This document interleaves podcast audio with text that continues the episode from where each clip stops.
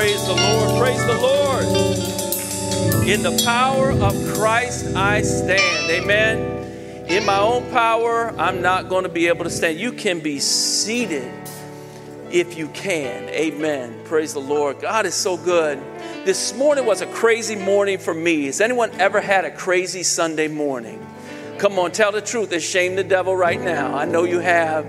This was just a crazy, like every little thing was just off and, and not going right. And, you know, sometimes I think the devil must be a miserable devil. Amen.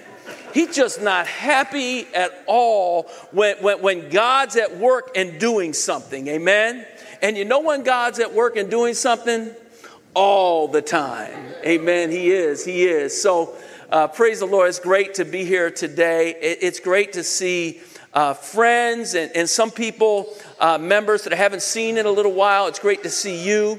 It's also great to see uh, so many visitors as well to New Life. Praise the Lord. Praise the Lord. A um, couple things I just want to say before I jump into my sermon. I know today's been a little long uh, with the other things we're doing. How would you like me to just give a, a really short sermonette? Don't say yes, because it's not going to happen. It's not, it's not going to happen. I, I, see that hand. I see that hand, but, but don't get too hopeful. It's not going to happen today.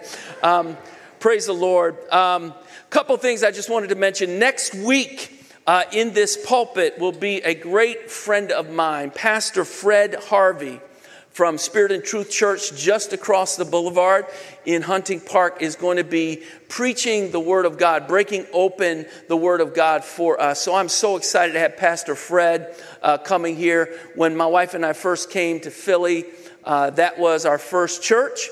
Uh, and so it's exciting to have him. And they asked me to go preach over there next month as well. That's going to be strange for me, but I'm looking forward to it. Amen.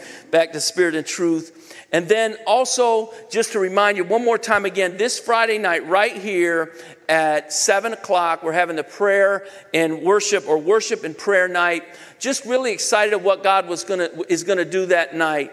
Um, I don't think we're going to plan it too much but we're going to pray about it and see what the Lord does on that night. So I just invite you to come on out and worship the Lord with us on that evening. Amen. Y'all ready for a sermon? Okay, let me do my best then. Here it comes. Um, June 19th, 1865, in the city of Galveston, Texas, the Union Army came in, led by General Gordon Granger. Now, already in town was 5,000 to 10,000 black Union troops from four different regiments in the North. But on that day, um, they came in, this is two and a half years after the Emancipation Proclamation. It's more than two months since the Civil War had been concluded. But what had happened over the course of time during the war is that many slaveholders left the South and they went west many of them into the territory of Texas, so that by this time there were 250,000 people who were living in bondage in Texas. But at that time, General Granger came in with all of these troops and he read what is called General Order Number Three. It begins with these words The people of Texas are informed that in accordance with the proclamation from the executive of the United States, all slaves are free.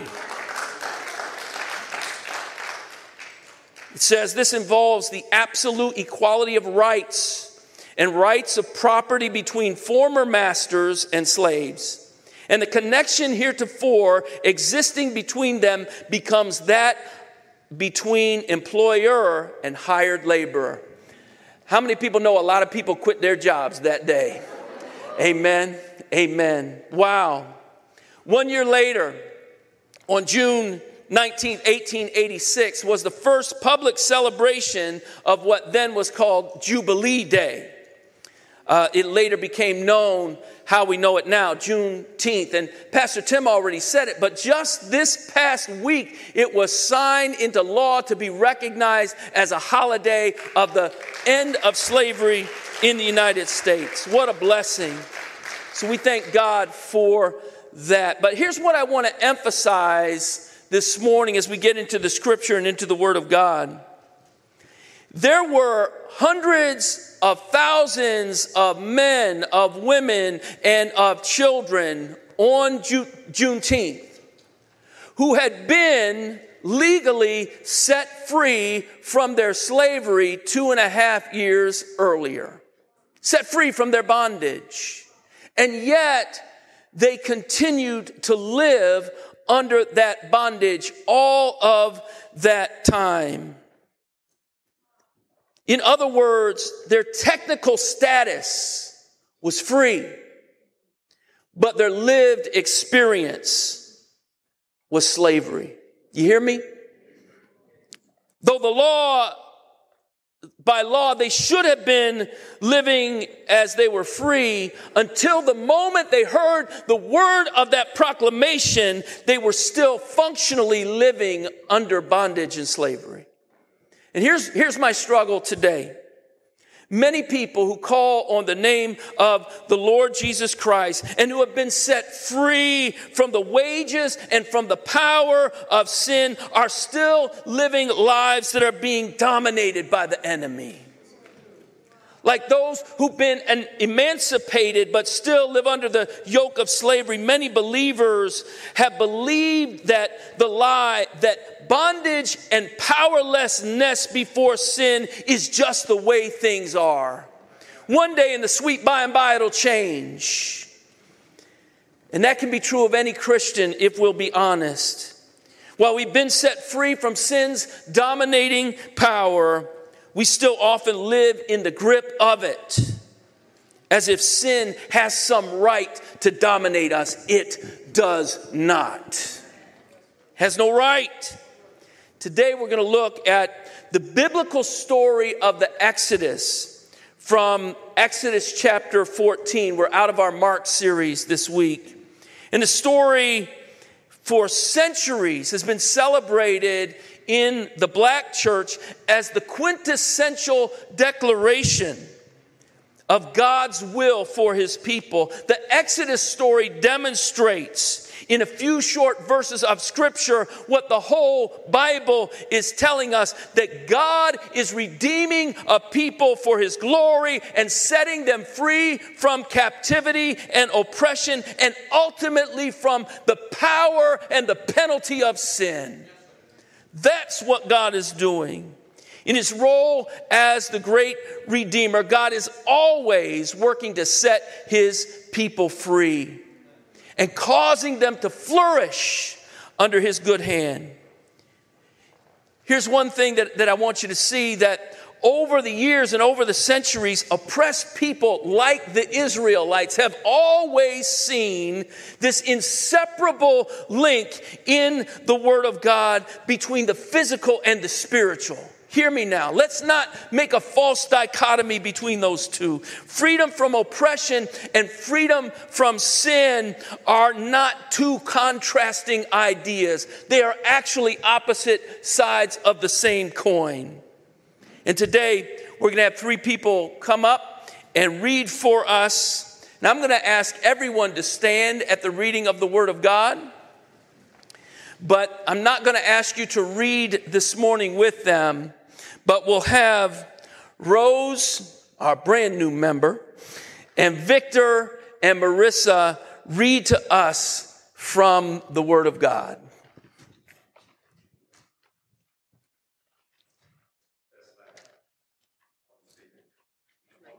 Oh, my bad.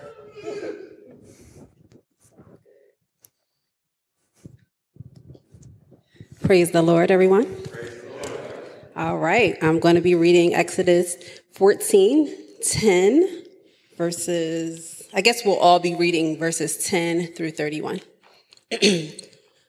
As Pharaoh approached, the Israelites looked up, and there were the Egyptians marching after them.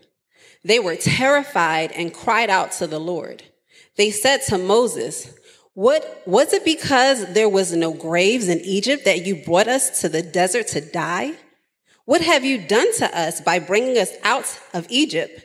Didn't we say to you in Egypt, leave us alone? Let us serve the Egyptians? It would have been better for us to serve the Egyptians than to die in the desert. Moses answered the people, do not be afraid. Stand firm and you will see the deliverance of the Lord. The deliverance of the Lord will bring you today. The Egyptians you see today will, you will never see again.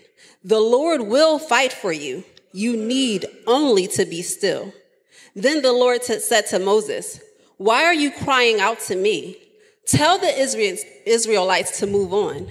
Raise your staff and stretch out your hand over the sea to divide the water so that the Israelites can go through the sea on dry ground.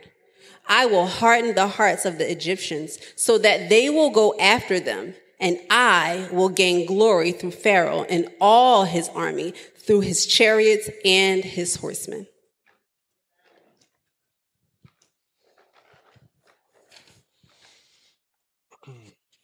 All right, this is verses 13, I'm sorry, 18 to 25. The Egyptians will know that I am the Lord when I gain glory through Pharaoh, his chariots, and his horsemen. Then the angel of God, who had been traveling in front of Israel's army, withdrew and went behind them. The pillar of cloud also moved from in front and stood behind them, coming between the armies of Egypt and Israel. Throughout the night, the cloud brought darkness to the side and light to the other side. So neither went near the other all night long. Then Moses stretched out his hand over the sea, and all night the Lord drove the sea back with a strong east wind, a strong east wind, and it turned into dry land. The waters were divided, and the Israelites went through the sea on dry ground. Think of this as like that dry ground, this, this path right here. The water flowed. Nope, it's the wrong spot. it's the wrong spot. This is the dry ground with the wall of water on the right and on the left. You guys are in the water. the Egyptians pursued them and all the Pharaoh's horses and chariots and horsemen followed them into the sea. During the last watch of the night, the Lord looked down from the pillar of fire and cloud at the Egyptian army and threw it into confusion. He jammed the wheels of their chariots so that they had difficulty driving. Now they have to go to Gary Barbera's. And the Egyptians said, Let's get away from the Israelites. The Lord, like Mike Tyson, is fighting for them against Egypt.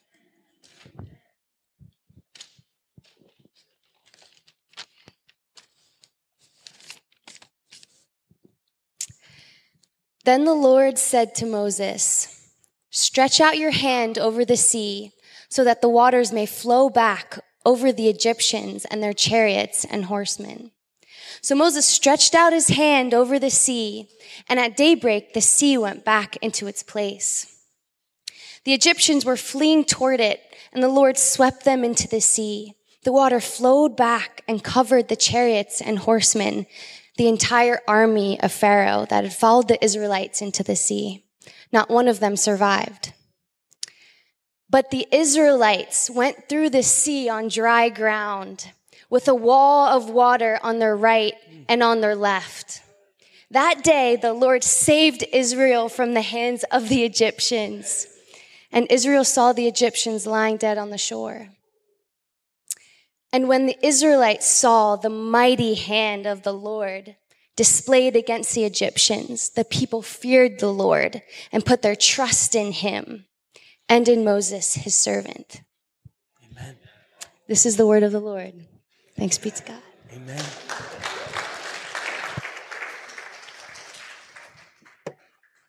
before you're seated. Well, if you're already seated, don't get back up again. It's all good. Wow. Wow. The Word of God setting people free from slavery to freedom. Today I'm going to talk on the, on the topic walking to freedom. Walking to freedom. God is setting people free. He is always about that ministry. The main point I'm going to make today is simply this. God wants his children to flourish and to walk in true freedom. Let me pray. Father, thank you this day for your word, which you have preserved for us to hear. And not just for our intellectual amusement, Lord God, but for the changing of our lives, for believing, for holding on to, for walking after you and knowing what you can do because of what you have done and what you promised you will do. So Lord, I pray that in the coming moments you'll bless my words and move by your word and by your spirit uh, among your people to the glory of your name. We pray it in Jesus' name. Amen. Amen and amen. Those of you remaining standing can be seated. Amen. Amen. The Exodus story to me is always fresh and amazing. Like, no matter how many times I watch the Ten Commandments, uh, some of you have watched that movie. I'm just amazed every time. Even though everything's not perfectly accurate in it, it gives this picture of God setting his people free. What a picture of God's love. What a picture of God's power. What a picture of God's will for his people. He will set his people free. God's going to do that. And today in this passage, I want you to see just how God uh, enables us, us to throw off the shackles of sin and those things that call us into bondage and to become fully more the children of the living God.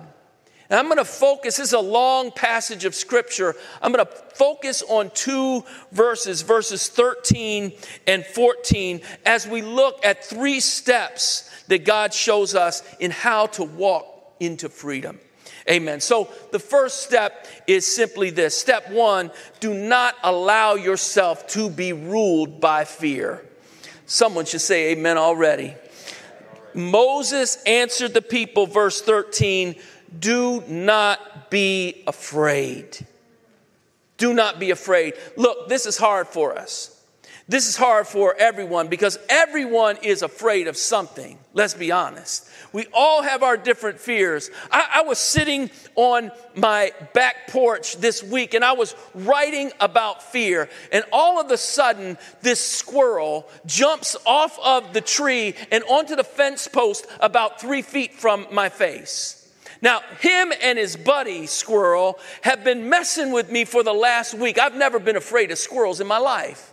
Squirrel, squirrels are skittish. You just look at them and they're scared and they move away. And so this squirrel is on the fence like this with me, and I said, Boo!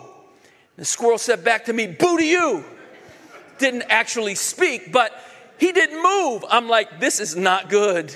There's something wrong with this squirrel. I think they're rabid squirrels, honestly. Gina, I'm going to take you up on that offer of getting your trap. Yes, I need to get them out of my life right now. But if we'll be honest, we're all afraid of something. I didn't think it would be squirrels for me. But if you've read the Bible very much at all, you're acquainted with these words be not afraid or do not fear. It's all over the Word of God. It seems like every time God shows up or an angel shows up, that's either the first words or almost the first words he speaks to his people. Don't be afraid. You see it with Abraham, you see it with Joshua, you see it with Gideon, you see it with, with Mary, the mother of the Lord, and we see it with countless others throughout the pages of Scripture. Do not be afraid, is the Word of God. And in these verses, Moses is being used as the mouthpiece of God to his people.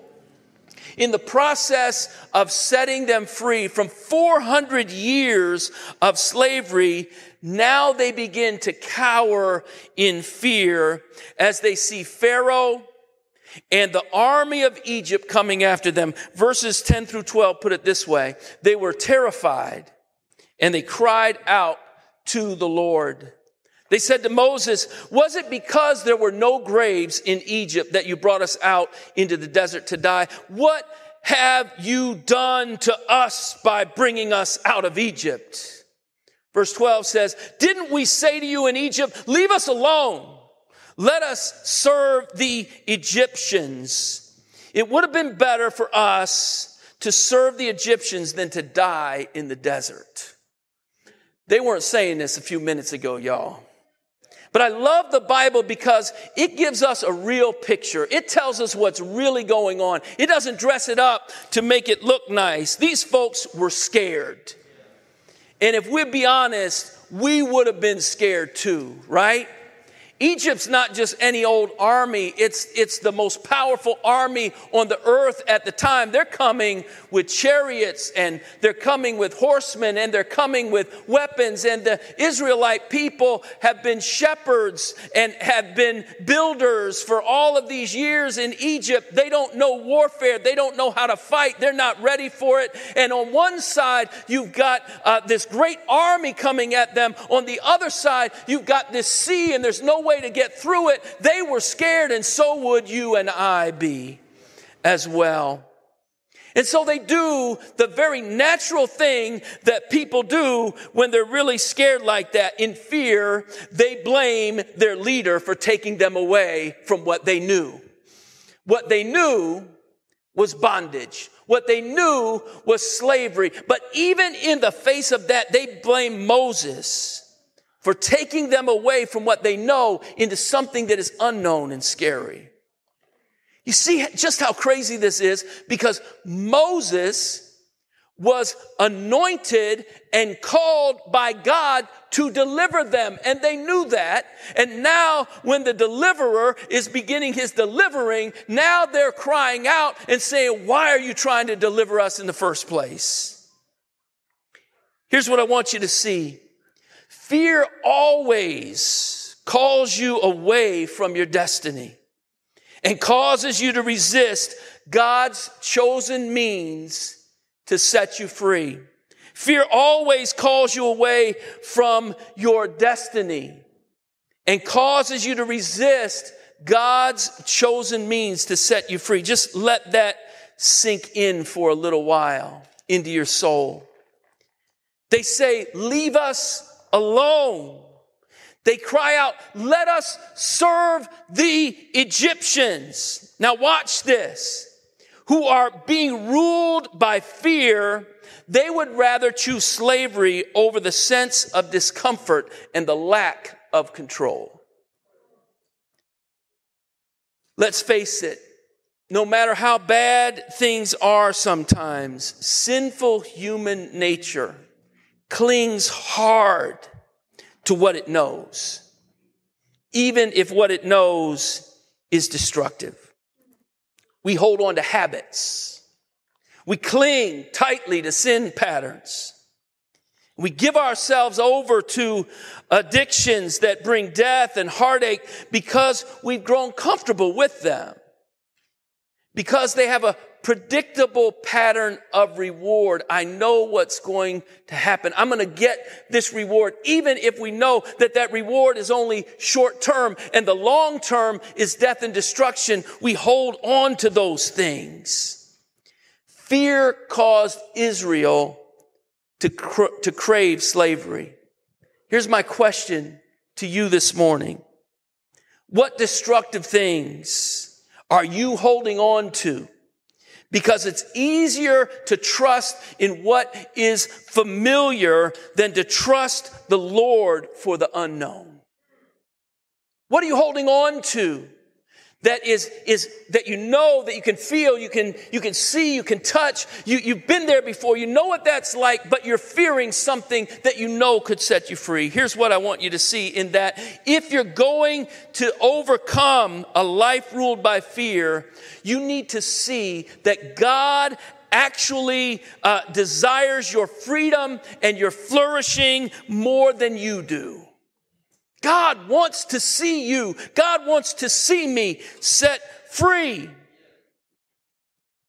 John, 1 John 4 18 puts it this way There's no fear in love, but perfect love casts out fear because fear has to do with punishment. The one who fears is not made perfect in love. We need to see this. The opposite of fear, hear me now, is not courage. The opposite of fear is not just being calm. I'm not fearful, I'm calm. I have courage. The opposite of fear is a deep trust in the living God that sets you free to love. That's the opposite of fear. So the first step for them into freedom is not to be afraid, not to be ruled by fear. And that leads right to the second step. Step number two stand firm against the intimidation of the enemy. Stand firm against the intimidation of the enemy. Again, verse 13 Moses answered the people, Do not be afraid. And then he says, Stand firm, and you will see the deliverance the Lord will bring you today. Now, obviously, being able to stand firm and not being afraid are very related to each other, aren't they? All of these things are related because they all come out of a growing trust in the living God. But I want to make sure that you understand when the scripture says stand firm, it's not saying just stand there and do nothing. That's not what the scripture is saying. The idea of standing firm is taking decisive action in believing God for what He's given you to do in order to live out your salvation.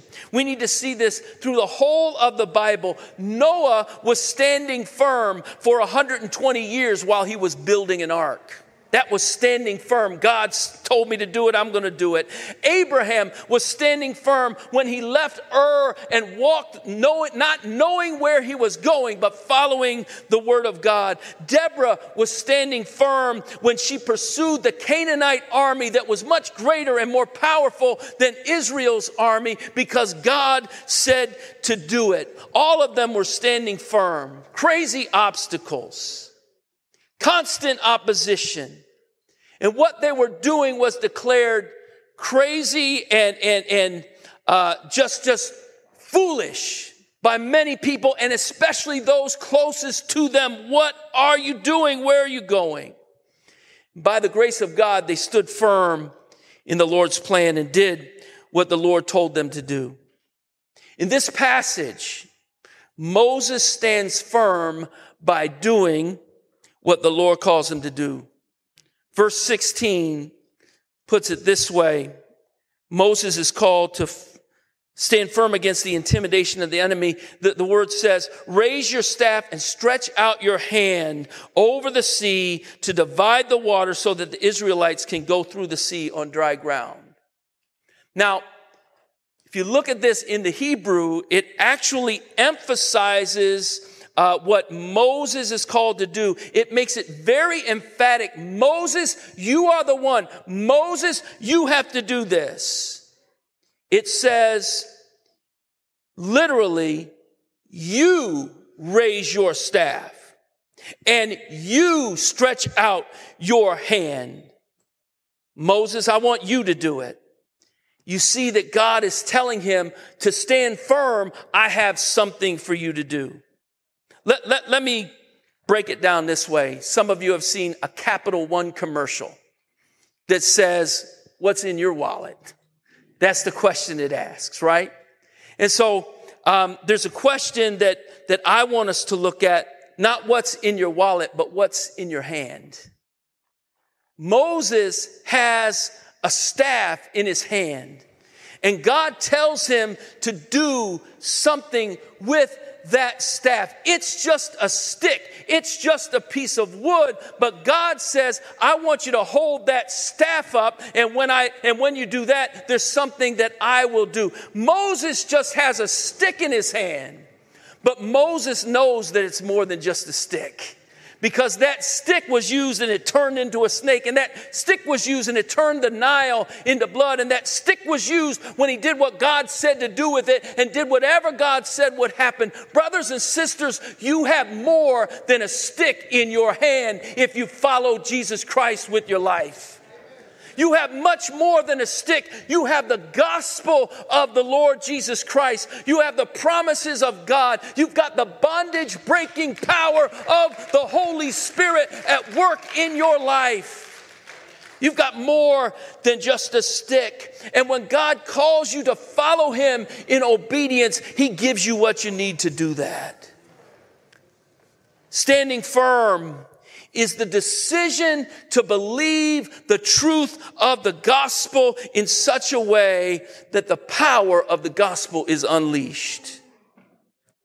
It's the glorious work where the Holy Spirit enables you to walk progressively more and more in ways that honor God. I, I, want you to see this from Ephesians chapter 6. Many of you know Ephesians chapter 6, the great uh, uh, uh, uh, chapter on spiritual warfare in verses 11 through 14. I'll put them up there. I'm not going to read through them. But you see in these verses on spiritual warfare, four different times that God in spiritual warfare is calling his people to stand. Take your stand, it says in verse 11. And then in verse 13, it says, Stand your ground. After you've done everything, stand. And then in verse 14, he says, Stand firm. Them God is calling his people to take a stand to stand for him, to stand believing. How in the world, Pastor, do I do that? Come on, preacher, I need some help.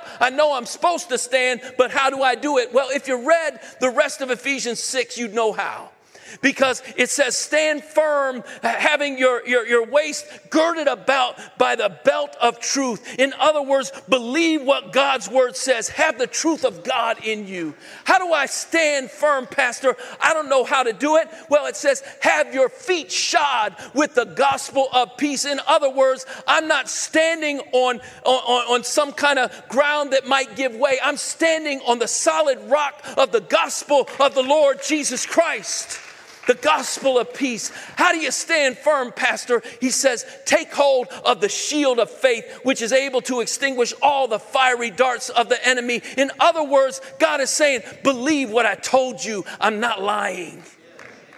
Let's take up the word of God as a weapon. How do we stand? We put on this armor of God and believe God's word. He is not lying to us. He will accomplish everything he promised. Stand firm in the Lord.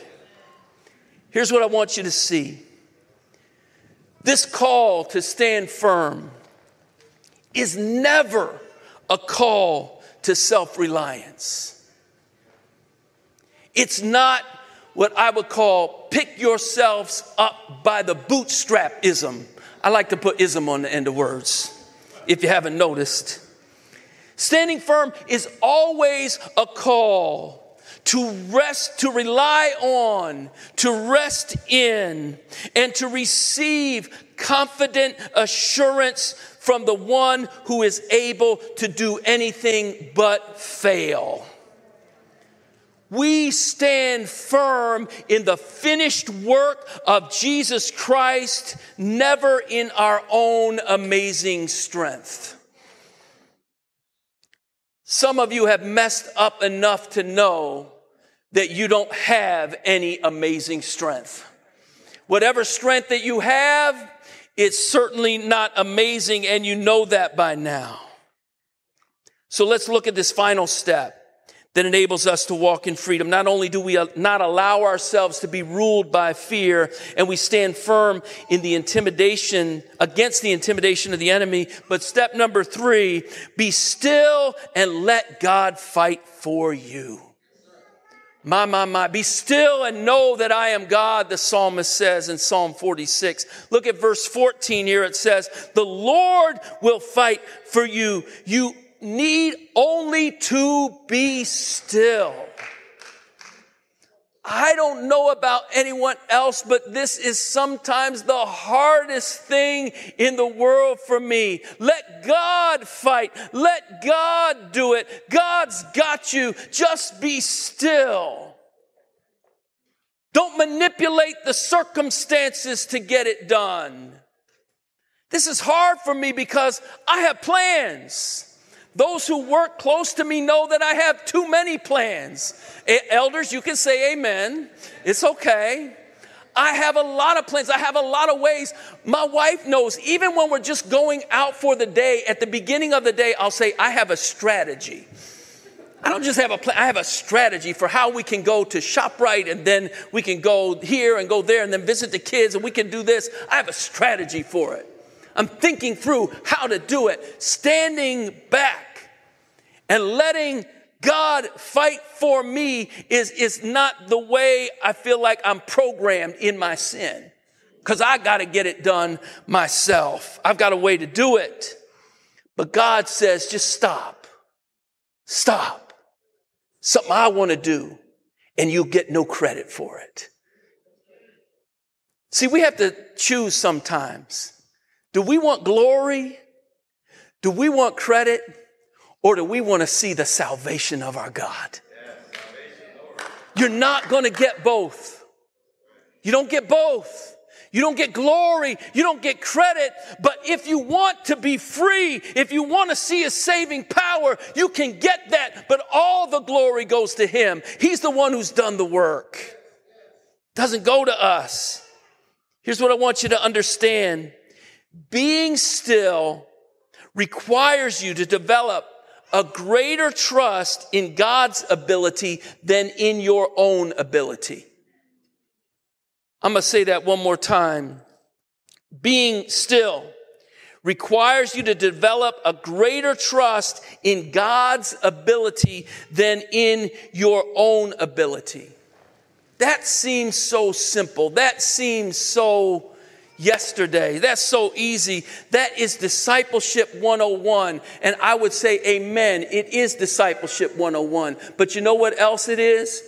It is your PhD dissertation in discipleship. It is actually living out what you know in your head. It's living it out. It's saying, God, I'm going to trust you for this and for this and for this one and for that one. And I'm not going to manipulate the circumstances to make it happen as a pastor, I want to try to do something to, to, to see God's work flourish in this church, but often God is saying, let it go. Let it go. Walk faithful. Do the next thing I give you to do. Don't do that.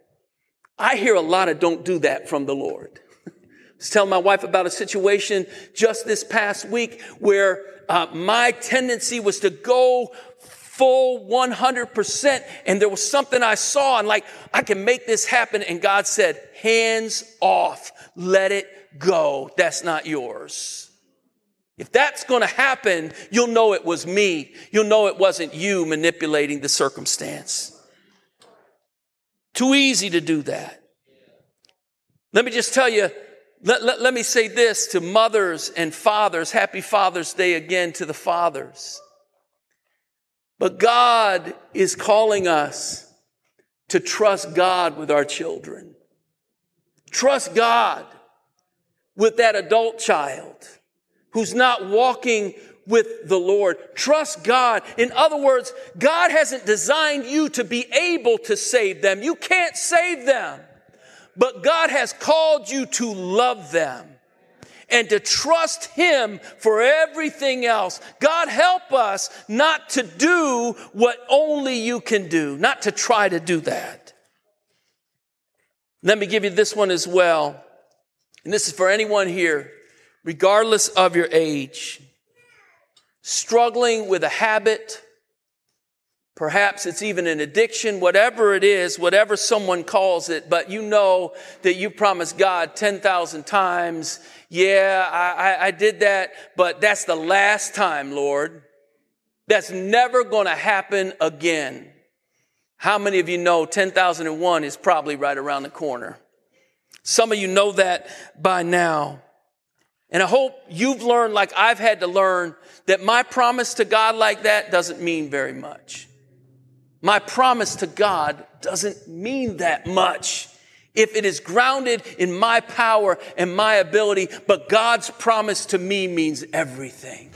And God's promise to you means everything. He is the God who sets his people free. And if you call on him, he will set you free. He will give you what you've been praying for and working for, but you won't get the credit for it. He will be glorified. But here's what I want you to know as well. Even if you're on time number 10,000 or 20,000 or 30,000, you've got to understand this that God won't love you more if you break your addiction. He couldn't possibly love you any more than He loves you right now at this very moment. So I want you now to stop striving for His love. We don't walk in holiness to get God's favor. We're enabled and empowered by the Spirit of God and the Word of God to walk out more holiness because we've received His favor. God loves His people. The Lord said to Moses, The Egyptians you see today, you will never see again. What a salvation. The Lord will fight for you. You need only to be still. Rest, my brother. Be still, my sister. Tell someone next to you, God's got you. Now tell someone else, God's got you. Let me finish up today. So I get ready to pray. Here's what I want you to see. Like those people who were still in Texas